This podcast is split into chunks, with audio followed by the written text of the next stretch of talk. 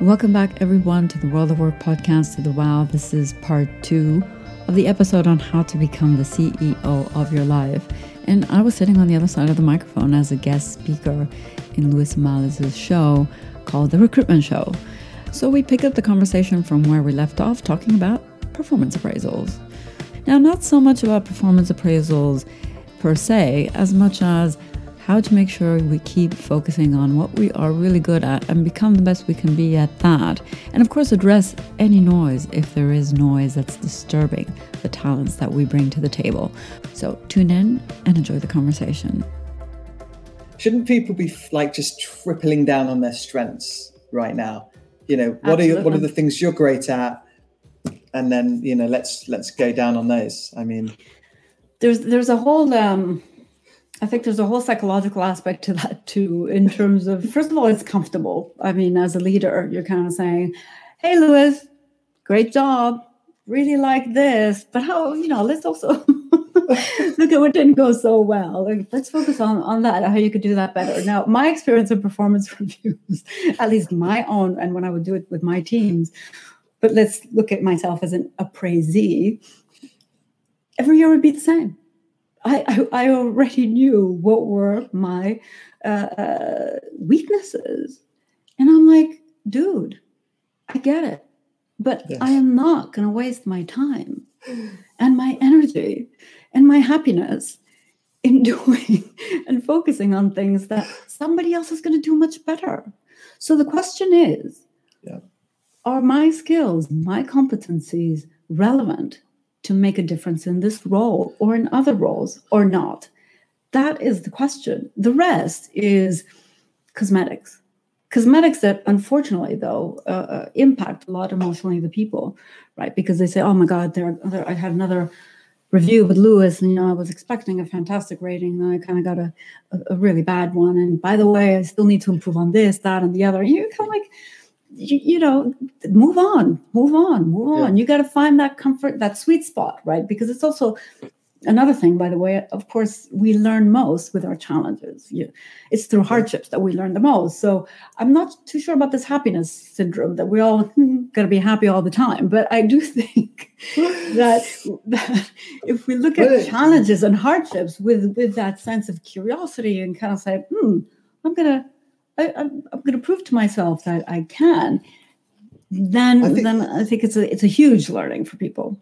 Oh, you're right. You just got to be comfortable that you will not always be happy. You're not always going to win, and that's just how it goes, right? You have to be comfortable going through all of the different ups and downs. I think the the, the, the interesting point that you were mentioning, you know, on your strengths is and, and, and linking it to the team aspect is you know if you find find a firm or find a team that I, that appreciates your strengths there's other people in the team that are strong at the things that you're not. And that's you know that's a great team. And if you have a leader that's servicing their their team and helping them be successful and stuff yeah. you know that's great. And whether that's in a big company or small company it, it doesn't matter right? Because everyone everyone likes different things and that's cool.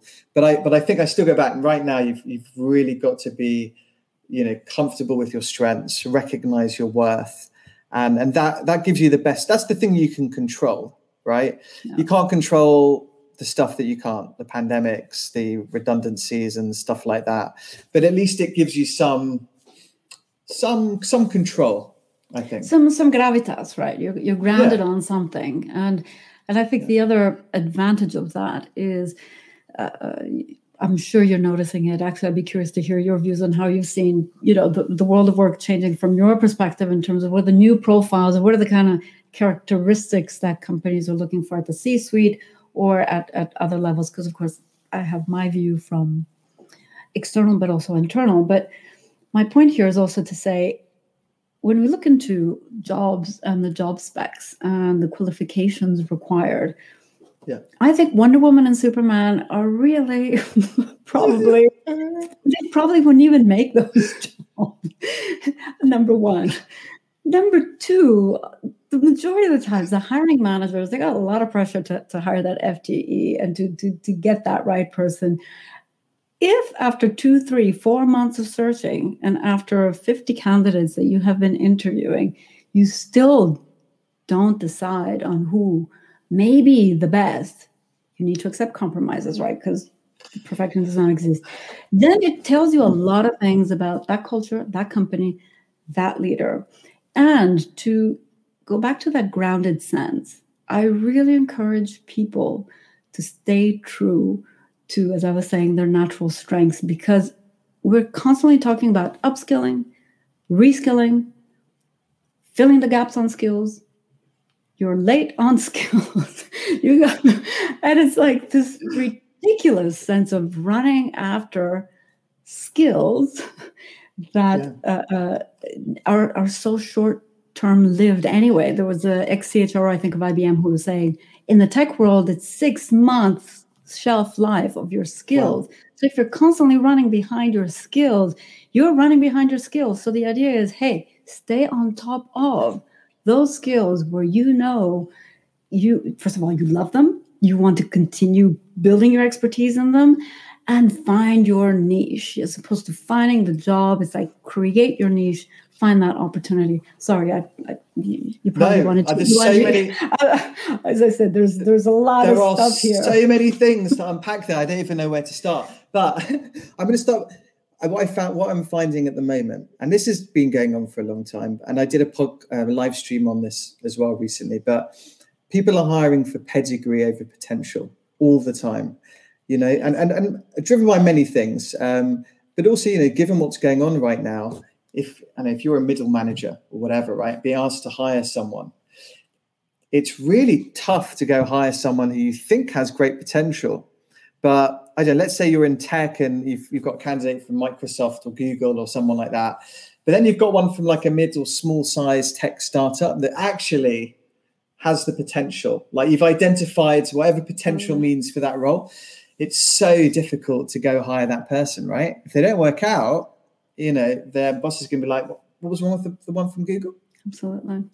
Well, so so for me, it's you know, leadership. The board needs to give permission almost for all of their managers and hiring authorities to to really identify like what, what is absolutely critical to deliver mm-hmm. the role what can we teach um, and what, what are the personal qualities that we think are um, are needed to be really successful like you know being kind considerate team orientated mm-hmm. you know mm-hmm. whatever you whatever you decide is really mm-hmm. valuable for you and and that's the way i like to go. And it you know it's difficult. Like a lot of a lot of people find it super hard to to hire that way. Um, and not so many companies really go through it and, and think right. about it so structured.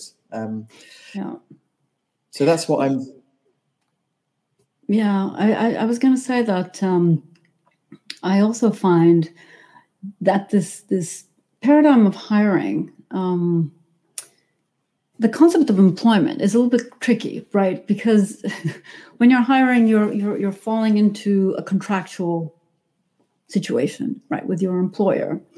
And and in some countries, you you may have labor laws. You have in many countries actually very complex labor laws yeah. where even there's that extra pressure on the hiring manager because if you hire, let's say the wrong hire, then it gets even more complicated to address the yeah. the issue so that I think also partially explains why people rather be safe in following what they already know in terms of the profiles, the pedigrees, because they say, oh, the pedigree, you know, it's going to probably 50% guarantee of success.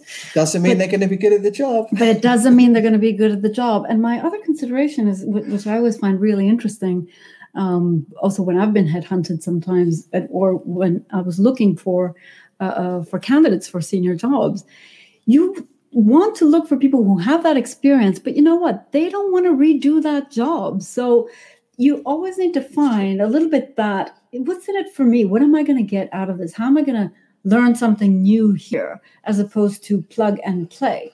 Because if I plug and play, I'm like, okay, maybe it's because I get an experience in a different sector, a different industry. Okay, kudos. I'm a CEO of my life. I am managing my assets. I understand how that's going to help my career. That makes sense. However, if your intention is to grow hierarchically in, in, in a ladder, you're not going to want to stay in the same job and just move from company A to company B. So there, there are lots of these other considerations as well when it comes to definitely. I like to i like to think of it as um so if i'm the, the you know the person individual it's like chapters in my career like what's the story? And you know maybe i think about myself two years in the future you know what what's the story? Is it a good chapter? What have i learned? Have i built built on it? And that might be you know we're talking about this as as you know people moving jobs but it could be that you stay in the same company for x number of years but they've moved you you know and you've and you've and you've got different uh, experiences and that's cool too.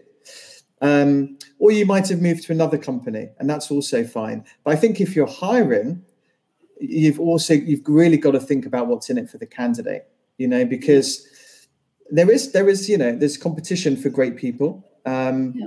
You know, whether you like it or not, I mean, there is competition for great people, and you've always got to think about what's in it for the candidate and how can you craft your story, the company story, and does it match? So the, mm-hmm. you know, it's many facets. It's funny because you know when when someone goes into a role, they forget. You know, they always forget what it was like to look for a, a job or to be poached or headhunted. So, yeah, more more thought needs to go into that. Um, I think absolutely. I want to also just any, talk... yeah. Sorry, no, sorry I, I was no, wondering please. if there are any questions or from from the audience as well. If there's any participation or any comments, or I mean, I, I do think these are kind of interesting conversations to to well we we did have amy that hey amy hi we do need we do need to hear this but but you know apart from apart from that um the portfolio career i think is interesting the portfolio of jobs i call it and, and i don't know about you but i've seen more and more now people opting for like and, and, and almost like the same thing that you've done you know it's almost have a few jobs and, and I and I see this at all levels in all different industries. You even see a bunch of platforms popping up now, like Fiverr and a few others, where mm-hmm. you can sell your skills as a service almost. Are, are you seeing the same thing? I I am I am, um, but I'm seeing it in a very random way. I don't know if that if you're seeing the same. So here's what I, here's what I'm seeing and kind of sensing, but would like to get your opinion since you're more, let's say, in that side of the market. Um, I'm I'm sensing a bit of a panic mode in people when when they're looking for a job. It's like I apply here, here, here, here, here. It reminds me. You may see a couple of guitars here in the background. It reminds because I do music. It reminds me of me if I were to send my songs, my music, left, right, and center from Warner Warner Music to Universal Studios to you name it, da da da da da da da da, without a plan and without really seeing how am, am I targeting this in the right way? And am I the best candidate, quote unquote, for this job? Is it even worth it? So the zigzagging, um, up to a certain extent, it's good because you got to learn through the process. Don't get me wrong, but I am sensing that this this skill offering um, seems to be first of all seems to be playing down on the economies so unfortunately people are short selling their skills i see it everywhere the freebie economy whether you're a coach whether you're a, a software programmer whether you are uh, a change management consultant i don't i don't know there is this this ridiculous sense in my opinion that because you've decided to go gigging, quote unquote, or to kind of play different portfolios, um, that that you're going to be playing down on your price.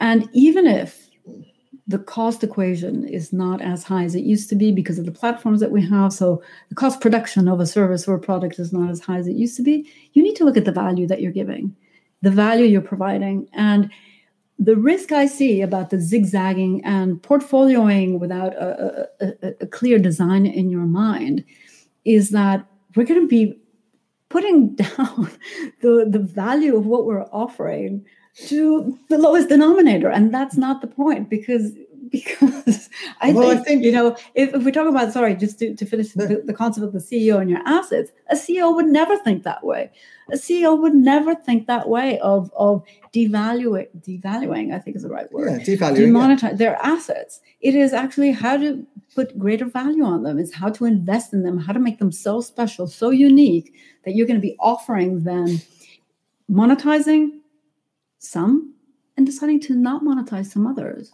right? To subsidize yeah. some other things that you may want. So yes and no to your point about the you know the, the, skills i do see it. I just kind of sense it's a little bit of a random process for um, now i'm not sure. I think um you know i think everyone's comfortable doing different things and it's always obviously been that way. I, I think with you know the, the, stuff you're talking about and maybe it's executive coaching or marketing services or whatever it might be you know i think the market always always decides what you're worth or you know there's always mm. uh, market dynamics going on and, and i think it, it, still goes back to you know know your worth there's always there's always levels to the game you know like in every industry whether if, if it's exec coaching you know you know when you meet a coach that's that's quali- really really quality you know they're really quality and, and they know that they know their worth and they're probably gonna they're gonna be charging a right. premium like it like in anything you know you're always willing to pay a bit more for quality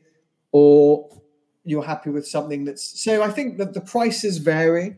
Um, i think it's always been mm-hmm. like i don't think this has changed. I think i think people's mindsets have changed. I think people are opting for a portfolio of jobs whatever you call it you know jobs on demand gig economy things like that. And for many reasons you know some people um, you know they want to be able to control when and how much they work you know, I've seen a lot of um, female friends who have been able to to do to do really good work, mm-hmm. but in their own, you know, on their own terms, which they wouldn't have done before. before.